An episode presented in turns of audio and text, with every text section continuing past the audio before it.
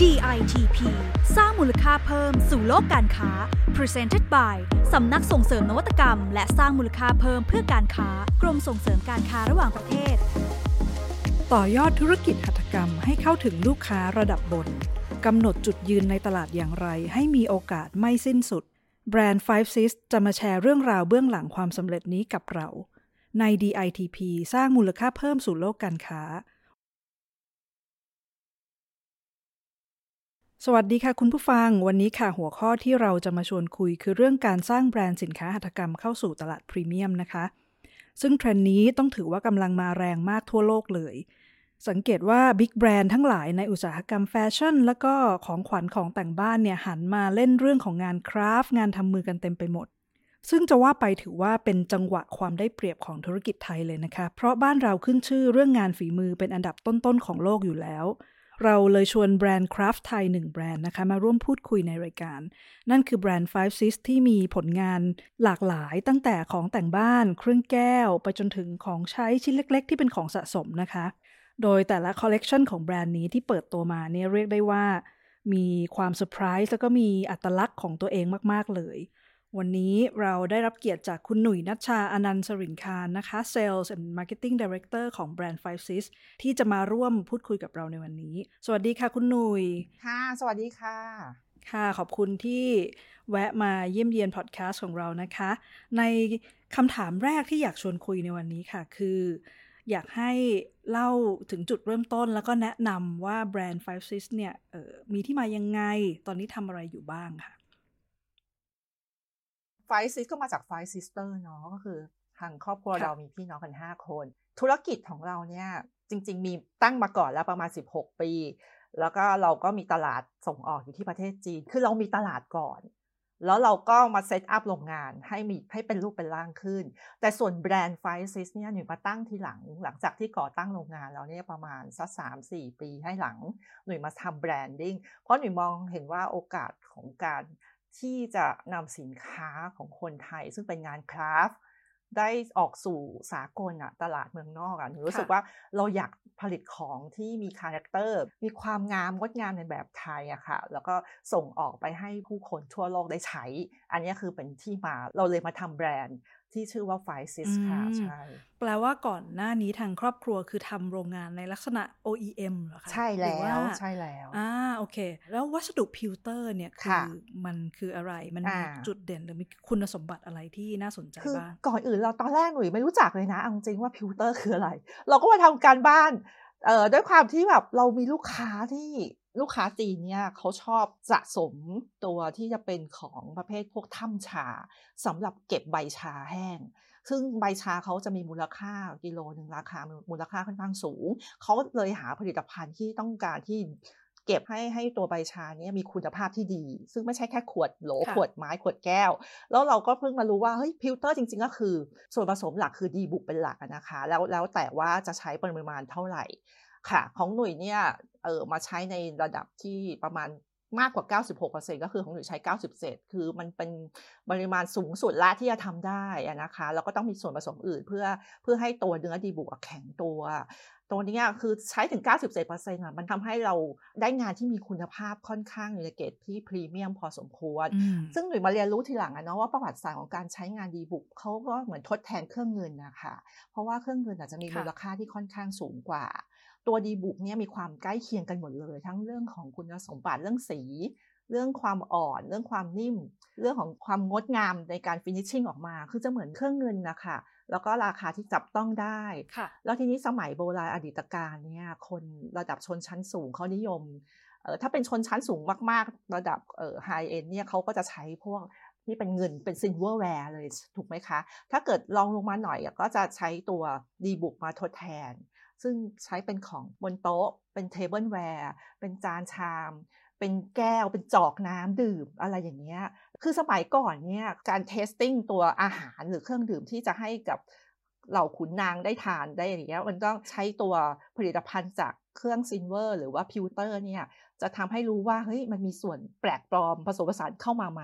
มันจะเปลี่ยนสีอะไรอย่างเงี้ยเออมันเหมือนกันการทดสอบว่าเอ้ยมีมีสารพิษมาไหมคือใครจะมาลอบทำร้ายเราอะไรอย่างเงี้ยเออนี่เป็นที่มาของเวลาเราศึกษาไอตัวงาน pewter เมื่อประวัติศาสตร์เนี่ยจะเป็นมาแบบนี้เขานิยมกันอืมทีนี้พอเรามาทำแบรนด์ที่อยากจะจับตลาดที่เด็กลงแล้วก็เป็นคนรุ่นใหม่มากขึ้นน่ะ มันก็จำเป็นที่เราต้องทำการตลาด แล้วก็วางแผนการสื่อสารแบบใหม่เนาะอยากให้คุณหนุ่ยช่วยแชร์ให้ฟังหน่อยว่า เราเหมือน extend ขยายธุรกิจมาสู่ตลาดกลุ่มคนรุ่นใหม่ ที่ยังมีกำลังซื้อนี่ได้ยังไงค่ะ การขยายตลาดเนี่ย จริง ๆ ต้องขอบคุณ DITP อะเพราะว่าด้วยความที่หนุ่ยไม่ได้อยู่ใน field แบบสายผลิตแล้วก็ส่งออก แต่หนุ่ยได้มาเรียนรู้กับทาง DITP แล้วก็ได้มีโอกาสได้ไปออกงานแฟร์เออพอออกงานแฟร์เริ่มจากในประเทศก่อนเลยเนี่ย มันทำให้เราได้ testing เรารู้แล้วเราเราก็ในระหว่างนั้นที่ที่หนูมีความคิดว่าอยากที่จะทำ product ใหม่ๆ ออกมาที่ตอบกลุ่มลูกค้าใหม่ เป็นแนวที่young gen มากขึ้นเนี่ย เราก็เลยได้ลองลองทำมาละ ลองดูว่าออกมาเป็นคอลเลกชันเด็กออกมาเสร็จแล้วก็เฮ้ยจะไปโชว์ที่ไหนดีที่ให้เขา สื่อสารไปยังคนเหล่านี้อะไรเงี้ย ทีนี้ก็เริ่มจากที่ออกงานแฟร์ก่อนเลย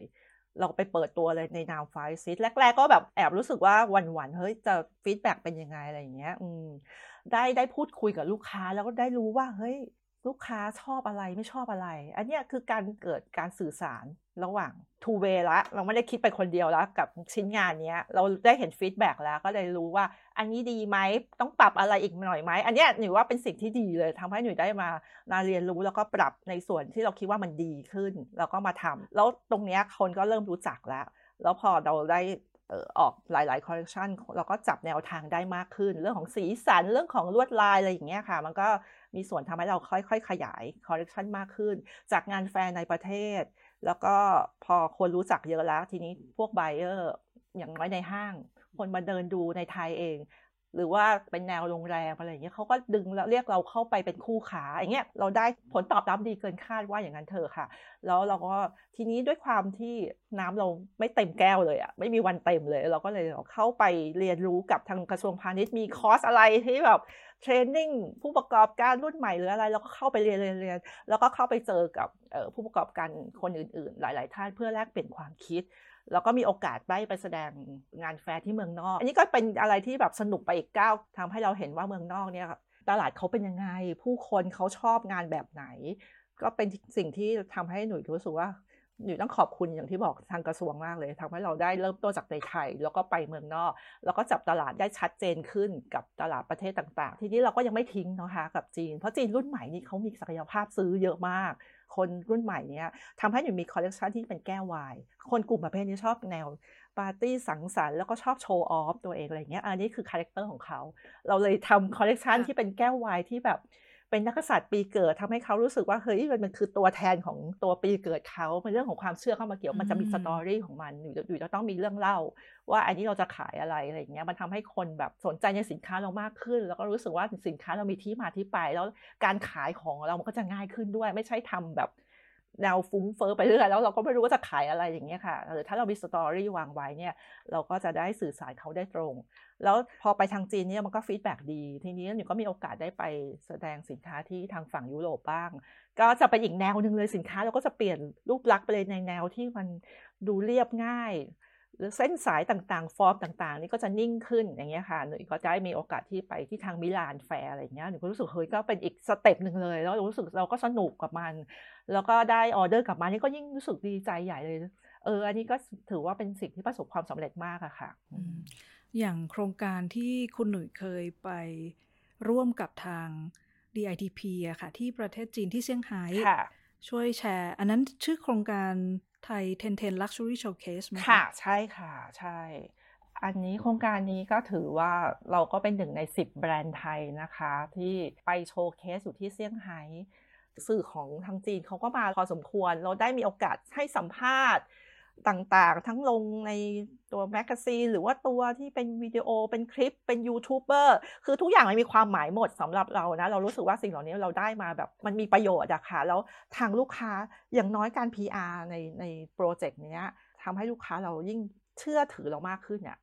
เเออเพราะว่าเรามาในนามของกระทรวงด้วย แล้วก็เหมือนกับได้กับผ่านการคัดเลือกมาโชว์เคสตรงเนี้ยทำให้เขารู้สึกว่าผลิตภัณฑ์ที่ที่เขาสั่งซื้อจากเราอะมันได้มาตรฐานแล้วก็มีดีไซน์ที่ดีหรือว่าเป็นการที่ช่วยโปรโมทเราไปในภาพลักษณ์ให้กับแบรนด์ที่ได้มีโอกาสได้ไปครั้งนี้อะค่ะอย่างตลาดจีนเนี่ยค่ะ ที่ทาง 5IVE SIS อาจจะค่อนข้างเชี่ยวชาญอยู่